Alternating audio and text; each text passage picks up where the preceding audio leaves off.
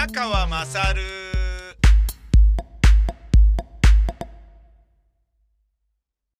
お前の母ちゃん、宮川勝です。今は夕方6時27分、えー日が長くなったからなのか、まだ日没前で、えーマジックアワーですね、一番空が綺麗な時間帯、大泉中央公園でジョギング5キロ走って終えました。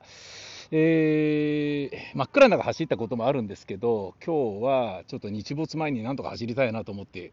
来て、走れてよかったなっていう。うん、大体あの走るときは7キロぐらい走るんだけど、今日は、えー家から公園までは自転車で来るっていうことをして、えーポタリングを、えー兼ねて、えー自転車乗ったんで、まあ、晴れてますからね。う、う、う、う、う、う、なんか虫が、うー汗で、俺の、あ俺の汗で、俺の腕に止まった虫が汗でベタついて飛び立てなくなって、なんか、ゴキブリホイホイみたいになってた。俺が悪いのこれ。俺の汗が悪いの俺がネバネバして汗をかいているっていうことなんかへこむ。なんか、虫が気持ち悪いと思いながらも、その虫にごめんなさいっていう気持ちもある。俺の汗のおかげでお前の命は終わった。残念。すまん、虫。うん。えーまあ虫もね、えーと、僕はね、打算的に物事を考えるというか、何が良くて何が悪なのかっていうのをね、考えて、えーその善悪によってね、人の行動は決められるべきなのではないかと思っていたので、悪いことといいことの間のグラデーションがね、いろいろあるじゃないですか。で、良くも悪くもないことであり、良くもあり、悪くもあることっていうのもあるし、で、そのグラデーションの中で、どちらかといえばいいことだけど、悪いことでもあるみたいなね。それはまあね、それを受け止める人によるよね。あとは誰に対してっていうこととかでもあるよね。うん、だから、えー例えばね、えーとね、食べ残しをね、そのまま捨ててっていうことは、そのゴミ箱を漁るホームレスにとってはありがたいことかもしれないけど、ね、SDGs に関しては NG だよね。そんなようなことだよね。あのとある人にはこれはいいけどで、別の会社の人にとってはふざけんなっていうことであったりとか、ね、でそれが全員にとってなるだけいいことをっていうふうに考えるべきだよね。あとは、まあ、自分に一番近い人間にとっていいことなのかどうなのか。ああ、そうでもねえな。うーん。例えばね、えっと、自分が助かって他人だけ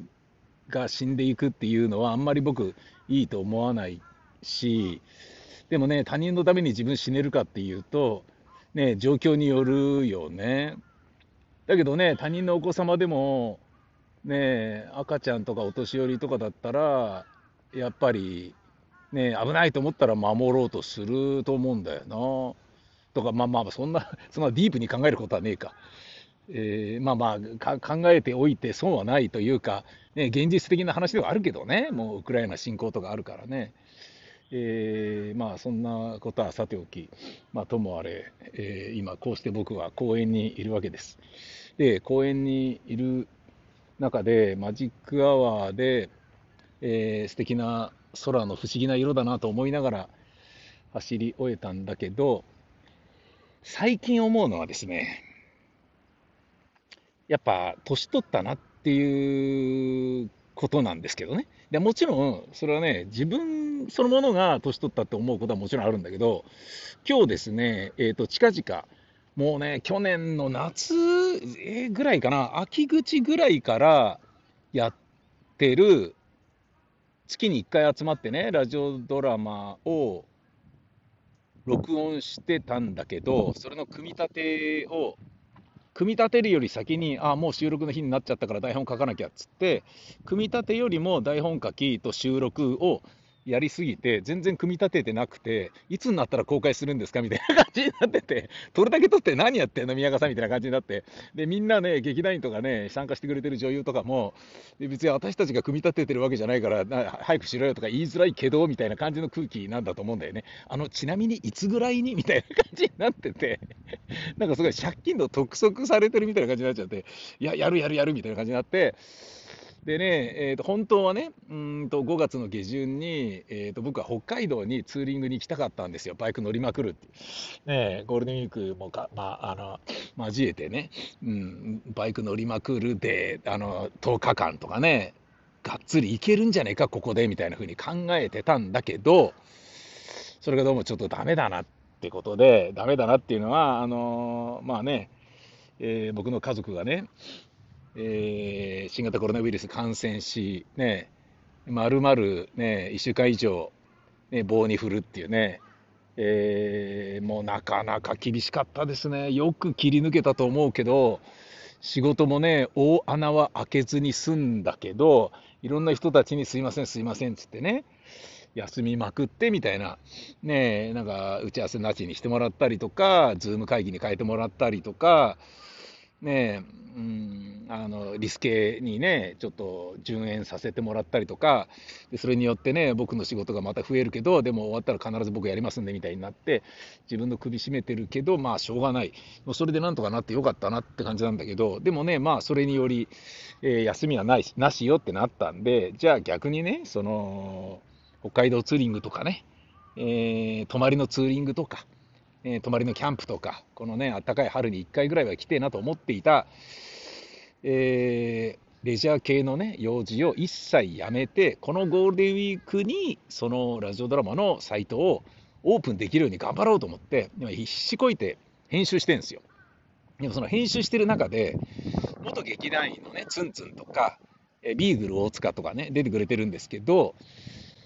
えー、あと、まあ、橋本由香さんとかね、出てくれてるんですけど、えー、っとね、あ、自分のことよりも、自分はね、まあ、定点観測してるから、自分が徐々に年取ってるグラデーションの中にいるから、あんまり気づきづらいですよね。で、たまに会うと、あ、この人老けたなって思うでしょ。で、僕もたまに会うと、老けたなって人から思われてるんだと思うんですよ。うん、それはね、もう転げ落ちるようにこれからね、どんどん老いていく年齢ですから、それはしょうがないと思うのね。なんだけど、うーん元劇団員とかだと10年ぶりに会ったりとか、ね、5年ぶりだったりとかそんな感じなんであのー、でねセリフをね言ってもらうっていうのが、まあ、彼らが自分の劇団にビタミンにいた時に自分が見ていた時っていうのは、まあ、もうちょい若い頃でね。で彼らが辞めてから10年経ったり15年経ったりしているんだけどぶりに会うっていうのが25歳と40歳で会うのと35歳と50歳で会うのと40歳と45歳で会うのとまた全然違うじゃないですか老け具合が。でね、えー、まあツンツンとかあんなにねあのエキセントリックな芝居がねできてたらお前何忘れちゃってんの？みたいな感じだったりなんかねまあだからマイクの舞台じゃないからっていうのもあるかな。うん、舞台稽古だとね、やっぱ自分の声がね、空間にね、轟かないと気が済まないから、でっかい声出すっていうのは、ね、こう出しやすいとか、出さざるを得ないというか、出したくなるっていうのは分かるんだけど、あのー、ヘッドホンアンプを経由して、自分の耳にね、ヘッドホンつけて、自分の声を増幅して聞いてると、大きい声で耳に返ってくるから、大きい声を出す必要がないっていう感じになってしまうのから、だからかな。芝居がね、小さくて、おい、何やってんの？みたいな、なえっと、お前、それ全然、何の迫力もねえじゃねえかよ、みたいな。あの声優にやらせてんじゃねえんだからさ、舞台俳優にやらせてんだから、お前、ちょっと考えろよみたいな、もう全然あの、今は身内でもないのに、結構なダメ出ししちゃったりなんかして。で、まあ、声の仕事もやってるから、お前なんか舞台俳優っていうか、なんか声優、ナレーター側に行っちゃってんじゃねえか、い、いのか、それでみたいな。すごい、人の役者としての設計とかもう、元劇団員だったらね、言う資格はないのに、なんか言っちゃうっていうね、なんかそれもね、なんか悪いなと思いながら、でもね、お前もったいないよみたいに思っちゃったから言っちゃったのね。で、それに比べて、えーと、北沢ゆりえさんっていうね、女優さんがいて、去年の4月に北沢ゆりえ口パクライブ、あ、じゃあ、えー、北園真昼口パクライブどけよっていう、あの芝居をね、えーと、大津とやったんですけど山ちゃんと。その北沢さんはね30代のね女優さんなんだけどまあ、あの、アトリエ公演ならこの人でも大丈夫だろうみたいな感じでやってたのは、その、えーとね、だからなんだろうな、小柄で、えー、まあ、迫力ある演技っっていう、なんだろうな、俺みたいにね、でかい声出すみたいな、スガジュースみたいに声がでかいとか、ビール大塚みたいにね、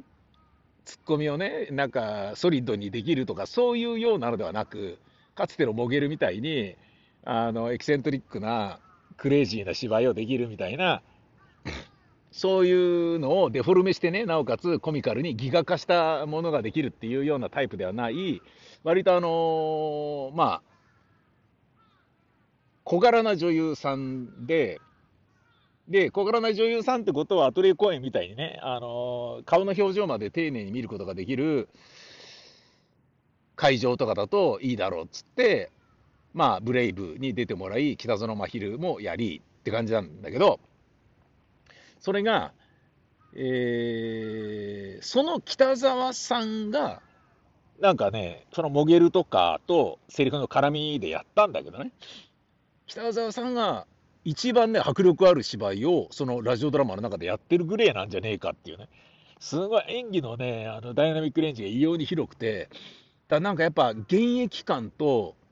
だって肺活量はさ、絶対にモゲルとかの方があるはずなんだよね。なんだけど、その、気管をね、えー、空気が通過する速度が北澤さんの方が速くて、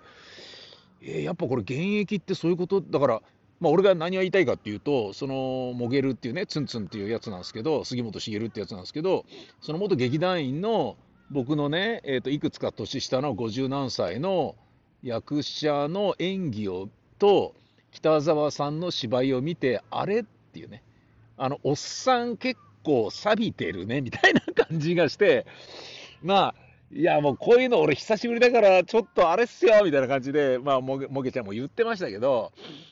うん、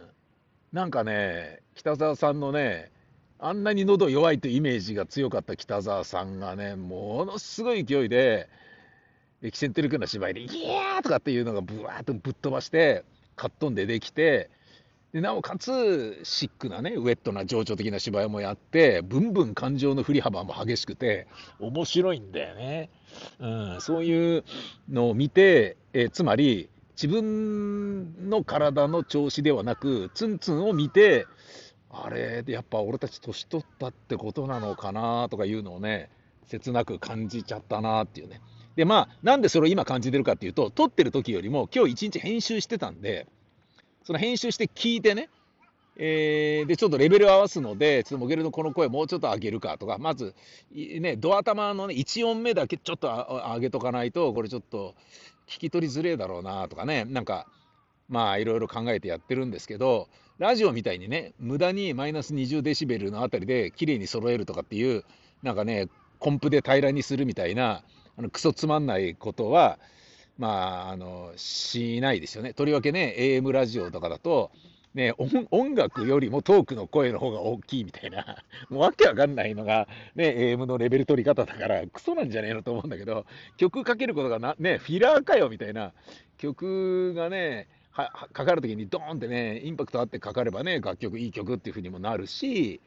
トークの時にね、あ、小さいってなると、ぐーっとね、引き込んで、引き込まれてね、聞こうっていう風に耳をそっちへそば立てるっていう効果があるから、そのね、あの、押し引きもね、リスナーとの押し引きも FM の方がね、バランスの取り方はね、うまくできると思うんですよね。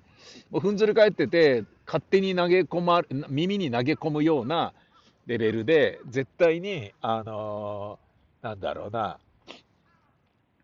あの、不快な感じをお年寄りととかね、寝ている赤ちゃんの、ね、枕元で鳴ってても、あの、ピクンとさせないっていう考え方が AM だよね。うん。まあだから、毒にも薬にもならないバランスの取り方だと思うんだけど、で、そんなラジオとはまた違って、あの、まあ映画ほどのダイナミックレンジはないですよ。だけど、ラジオドラマなんだから、ね、コンプかけずに小さい、これなら聞こえるだろっていうところから曲はこれぐらい大きめしてみたいな、今ね、いろいろやってるんですよね。レンジをちょっと広げてみようと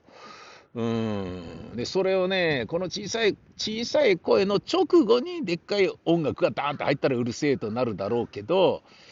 こういう流れでいけば、これだけのレンジ取れるんじゃねえかみたいなのを、今日ね、一生懸命やってたんですよね。で、それをね、凝ったりいじったりしてる中で、でそれをね、スモールスピーカーでスモールモニターをして、でっかいスピーカーでラージモニターしてとかって、いろいろやってる中で、散々ね、えー、ツンツンのモゲルのセリフを聞いたり、北澤さんのセリフ回しをね、編集したり、ここちょっと詰めてやろうとか、ねあの、このブレスいらねえからね、ここ一気にいってるようにしてやれとか、細かいこう編集をしてたんですけど、それやりながら、モゲル年取ったなって ちょっと思ったっていうね。まあまあ、しょうがないよな。モゲルもね、もうね、結婚もしましたしね。もうモゲルが結婚したのとかみんな驚いてたな。ゆかちゃんとかも驚いて、えーとかね、できたの？みたいな感じになって、それもね、えー、モゲちゃんに失礼ですけどね。うん。まあでも、なんだろうな。俺にやらされていたね、コビからのエキセントリックなね、おバカな、慶長不白なお兄ちゃん役とかは、ね、昔撮った絹塚としてね、早く感覚取り戻してね、またやってもらえる、ね、やってもらえるというかね、このラジオドラマでもっと炸裂えー、ね、したらいいなとは思いますけどもね。うん、まあ本当に、だけど、俺が言った通りに、実際にね、あの声の仕事やってるってことは、やっぱりセリフ回しはね、置きに行く、つまり、ディレクターからね、NG をもらわないことを考えるのが一番ね、仕事の仕方としてはいいからね。あの収録スタジオを借りてるね、CM の代理店とかだとね、1時間何万円とかですごい高いから、一発でバシッと、まあ、これでいいんだけどみたいなのを、まずやって、いや、全然違うよっていうようなのをやらないっていう、つまり演劇の稽古とはまた違ったね、えー、なんか保険のかけ方みたいなものも、ナレーションの仕事には求められるので、舞台の演出家みたいにね、丁寧に演技つけてくれませんからね、演技を。あの演出してくれませんからね。ラジオ CM のディレクターとかはね。うん。なので、そうやって考えると、うん、そういう風になっちゃうのもしょうがないのかなという気もするけどね。